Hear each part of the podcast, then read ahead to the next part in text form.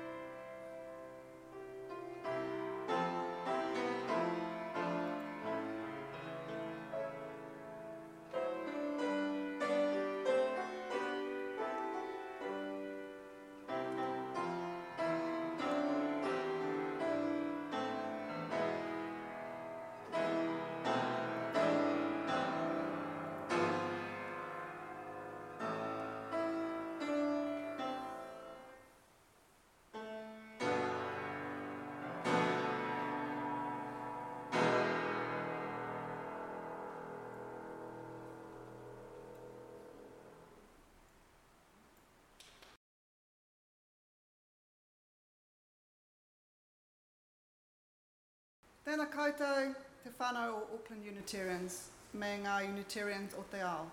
Tēnā koutou ngā manuhiri, nau mai haere mai, haere mai ki tō tātou whānau. Haere mai ki te hui o te rānei, haere mai ki tēnei whare karakia o te atua. Ko Rachel McIntosh tōko ingoa, nō reira, tēnā koutou, tēnā koutou, tēnā rā tātou katoa.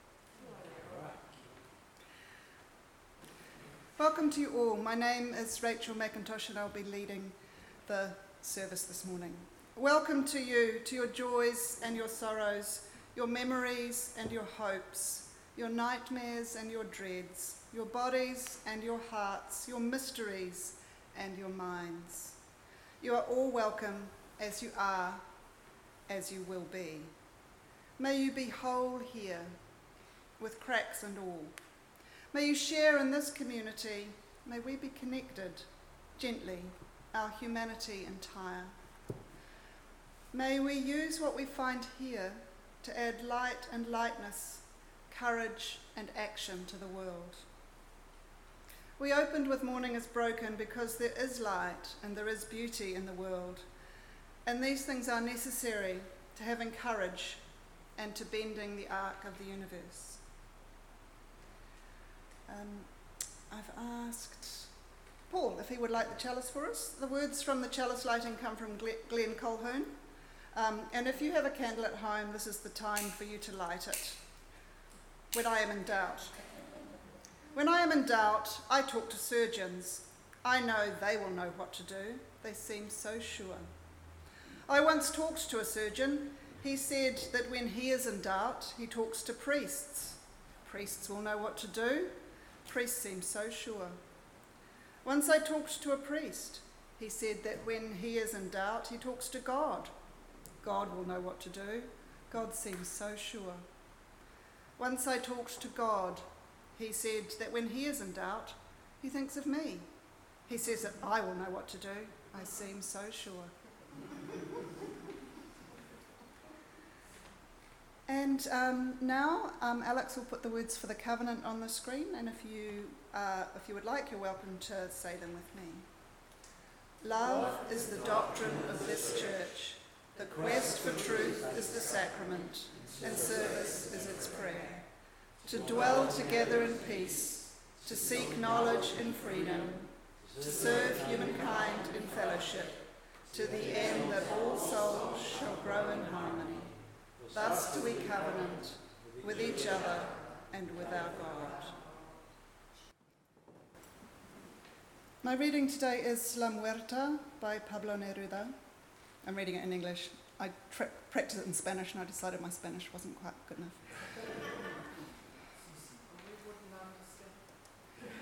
La Muerta, Pablo Neruda. If suddenly you do not exist, if suddenly you no longer live, I shall live on. I do not dare, I do not dare to write it if you die.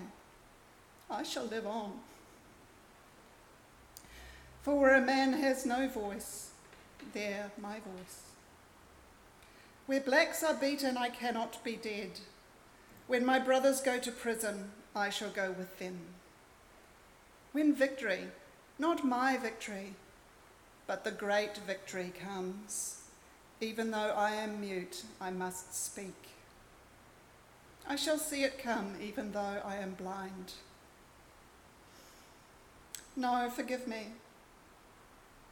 If you no longer live, if you, beloved, my love, if you have died, all the leaves will fall in my breast. It will rain on my soul all night, all day. The snow will burn my heart. I shall walk with frost and fire and death and snow. My feet will want to walk to where you are sleeping. But I shall go on living because above all things you wanted me indomitable. And my love, because you know that I am not only a human being, but all humanity.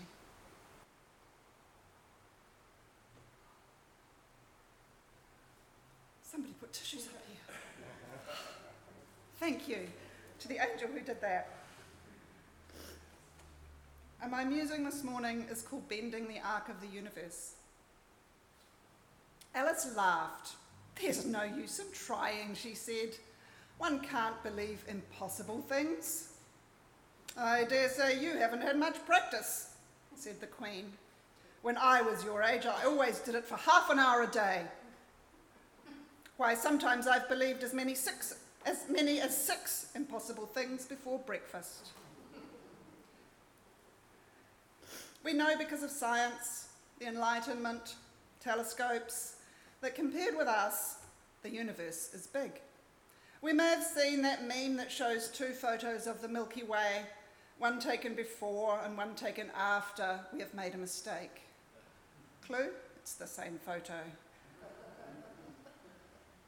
My musing today has as its starting point not Alice, actually, but the quote The arc of the moral universe is long, but it bends towards justice. My sermon topic, Bending the Arc of the Universe, has taken liberties with the quote already and may seem arrogant. How could we bend the arc of the universe? But I'm aiming rather for audacious. As Paul said when I sent him my title, may as well aim big. But surely it's impossible to think that we can have any effect on the arc of the universe.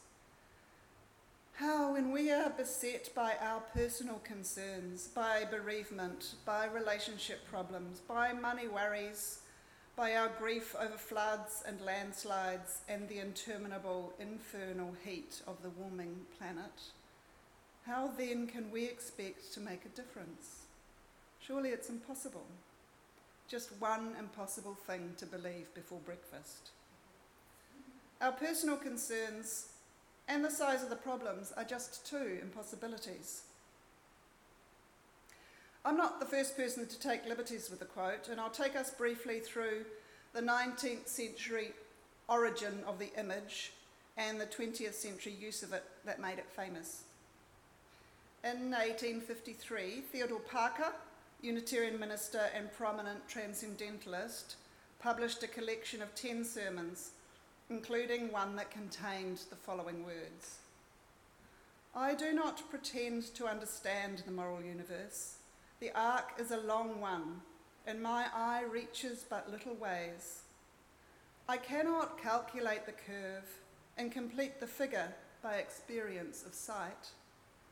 I can divine it by conscience, and from what I see, I am sure it bends towards justice. Parker was an abolitionist in the US who called for an end to slavery. At that time, in the mid 19th century, Unitarians were Christians who believed in God. In his sermon, Parker went on to say, Things refuse to be mismanaged long. Jefferson, who owned slaves, trembled when he thought of slavery and remembered that God is just. Ere long, all America will tremble. Parker was right about that, as the American Civil War was not long in coming. All America did tremble. The arc of the moral universe surely bent towards justice as the outcome of the war saw the abolition of slavery in that country. Theodore Parker may have believed that God is just, but he didn't just leave it to God. He himself worked tirelessly for the cause. He saw that human endeavour was an essential part of the moral universe. The Reverend Dr. Martin Luther King Jr. is the person who made the quote famous. He took Theodore Parker's image of the arc of the universe and he too applied it with reference to what humans do. He used the image more than once, and here I quote from an essay he wrote in 1958, more than 100 years after Parker, our Unitarian forebear. Evil may so shape events that Caesar will occupy a palace and Christ a cross. But that same Christ will rise up and split history into AD and BC so that even the life of Caesar must be dated by his name. Yes, the arc of the moral universe is long, but it bends towards justice. King's paraphrasing of Parker was punchier, and he crystallised the image into a quote that many people know. His was more a call for art to arms and Obama would half a century later have the words woven into a rug in the Oval Office. Words to inspire, then. Like Parker, King too saw human endeavour as an essential part of the moral universe. He was a key player in the successful campaign for desegregation in the American South. The arc of the moral universe is long but it bends towards justice. How do these words sit for us, Unitarian Universalists in Aotearoa in 2024. I first heard them used by Clay Nelson from this pulpit sometime in the past nine years. They are hopeful words. For Theodore Parker and Martin Luther King, they were firmly rooted in Christian belief. God is just, Christ rises up, and humans are part of the moral universe. Acting from a belief that God is just, humans can contribute to the arc of the moral universe. For us, without a necessary belief in God, without a belief in a literal resurrection, can we just drop the word moral, as Obama did incidentally, and carry on? Or is our lack of a belief in God another thing that presents us with the impossibility of bending the arc of the universe. We already have our personal concerns. We already have the size of the problems. Do we also have our lack of a creed? Are we adrift in the moral universe? I say no. We may not have a creed, but our faith matters. We are all motivated in some way to be here. Our inspirations may be disparate, for we hold to the principle of a free and responsible search for truth and meaning, or to the value of pluralism. However, we see that truth or meaning, whatever of various mysteries inspires us, we have come here to be together today in this community. Clay used to talk about becoming fully human, about our transformation as individuals and as a community. To be fully human, I say our faith matters. What we do matters. And to be fully human, to exercise our faith, we have to get out of our heads sometimes and engage with the other things that make us human. What arrests you? What takes your breath away? What makes you leave your head and pause in wonder? Is it the size of the universe? Is it the perfection of a flower? Is it love? Is it God? Is it the good that people do? The kindness of strangers? Is it walking with frost and fire and death and snow? Is it a forest or an ocean or a tree? Is it a tune or one exquisite note? Is it the beauty of the truth that, at an atomic level, solid things are mostly space? Is it the ungraspable nature of time?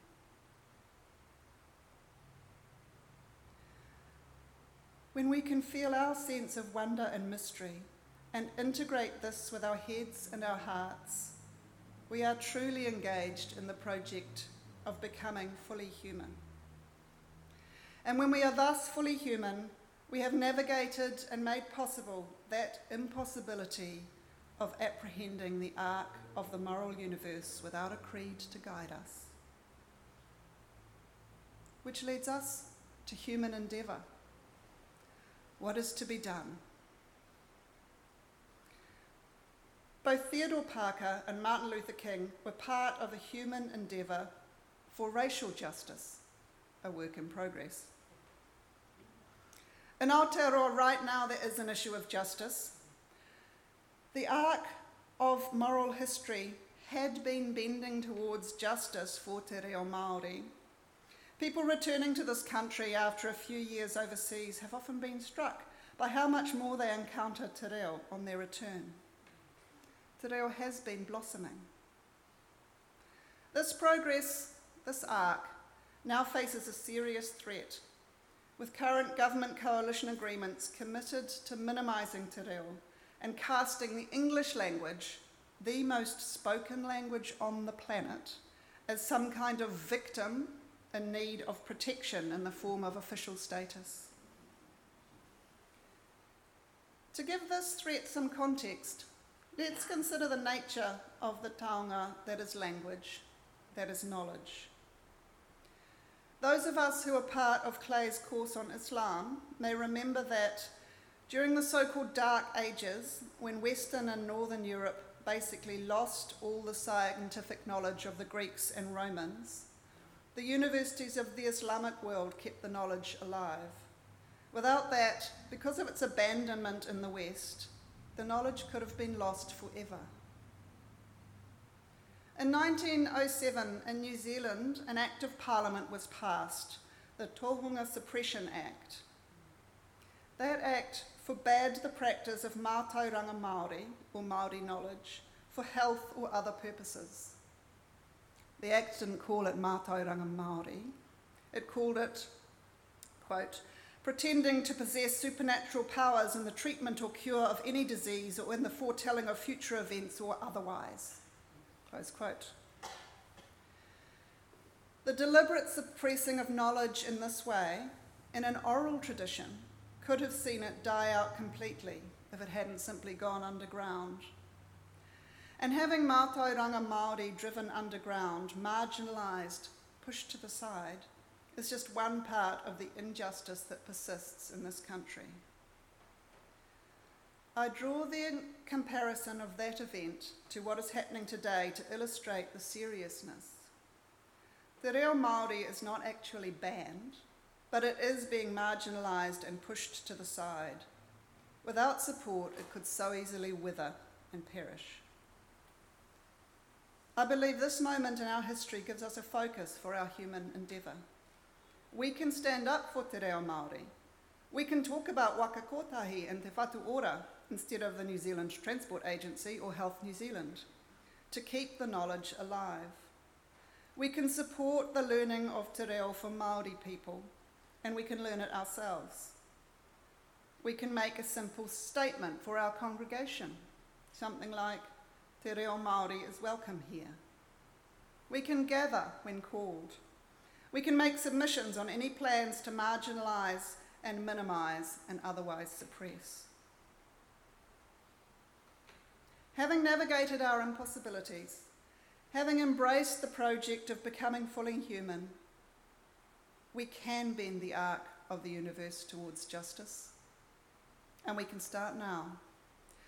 In the words of Joan Baez, every day on earth is another chance to get it right. So be it. Thank you, and it's now it's the time for extinguishing the chalice. Paul, would you mind? There is a snuffer there. Um, and the words are on the screen. We extinguish this flame, but not the light of truth, the warmth of community, or the fire of commitment. These we carry in our hearts until we are together again.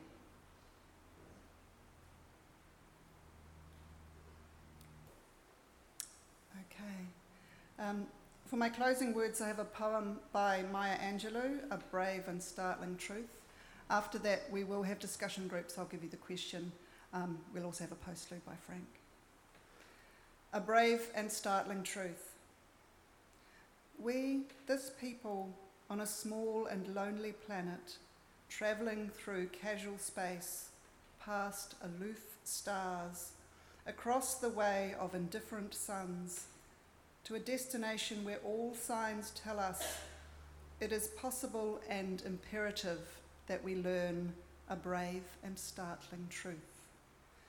And when we come to it, to the day of peacemaking, when we release our fingers from fists of hostility and allow the pure air to cool our palms, when we come to it, when the curtain falls on the minstrel show of hate and faces sooted with scorn are scrubbed clean, when battlefields and Colosseum no longer rake our unique and particular sons and daughters up with bruised and bloody grass to lie in identical plots in foreign soil.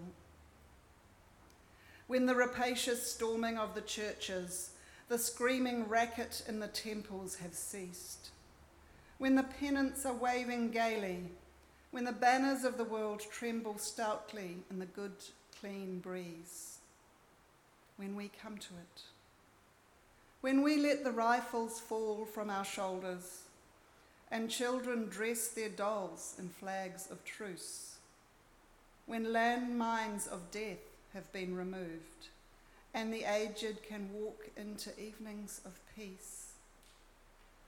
When religious ritual is not perfumed by the incense of burning flesh, and childhood dreams are not kicked awake by nightmares of abuse.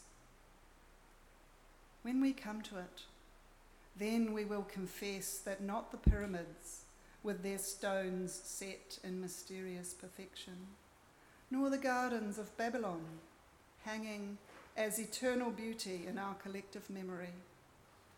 Not the Grand Canyon, kindled into delicious colour by western sunsets, nor the Danube flowing its blue soul into Europe, not the sacred peak of Mount Fuji stretching to the rising sun, neither Father Amazon nor Mother Mississippi, who, without favour, nurture all creatures in the depths and on the shores.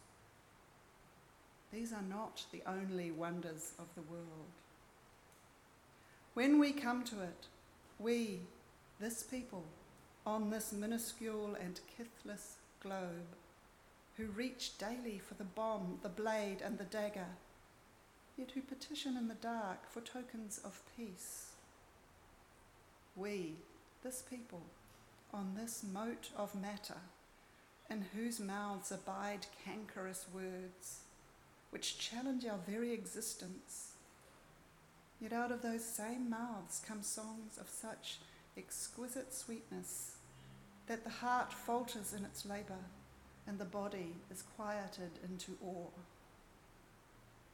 We, this people, on this small and drifting planet, whose hands can strike with such abandon that in a twinkling life is sapped from the living. Yet those same hands can touch with such healing, irresistible tenderness that the haughty neck is happy to bow and the proud back is glad to bend. Out of such chaos, such contradiction, we learn that we are neither devils nor divines when we come to it. This people on this wayward floating body, created on this earth, of this earth, have the power to fashion for this earth a climate where every man and every woman can live freely without sanctimonious piety, without crippling fear. When we come to it, we must confess that we are the possible, we are the miraculous, the true wonder of this world. That is when, and only when, we come to it.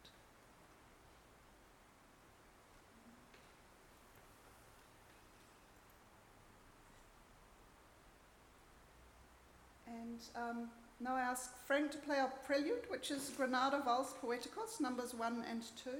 Thank you, Frank. And after that, there will be um, discussion groups, so groups of about five or six, um, and Alex will put the questions up on the, um, on the screen. Frank, thank you.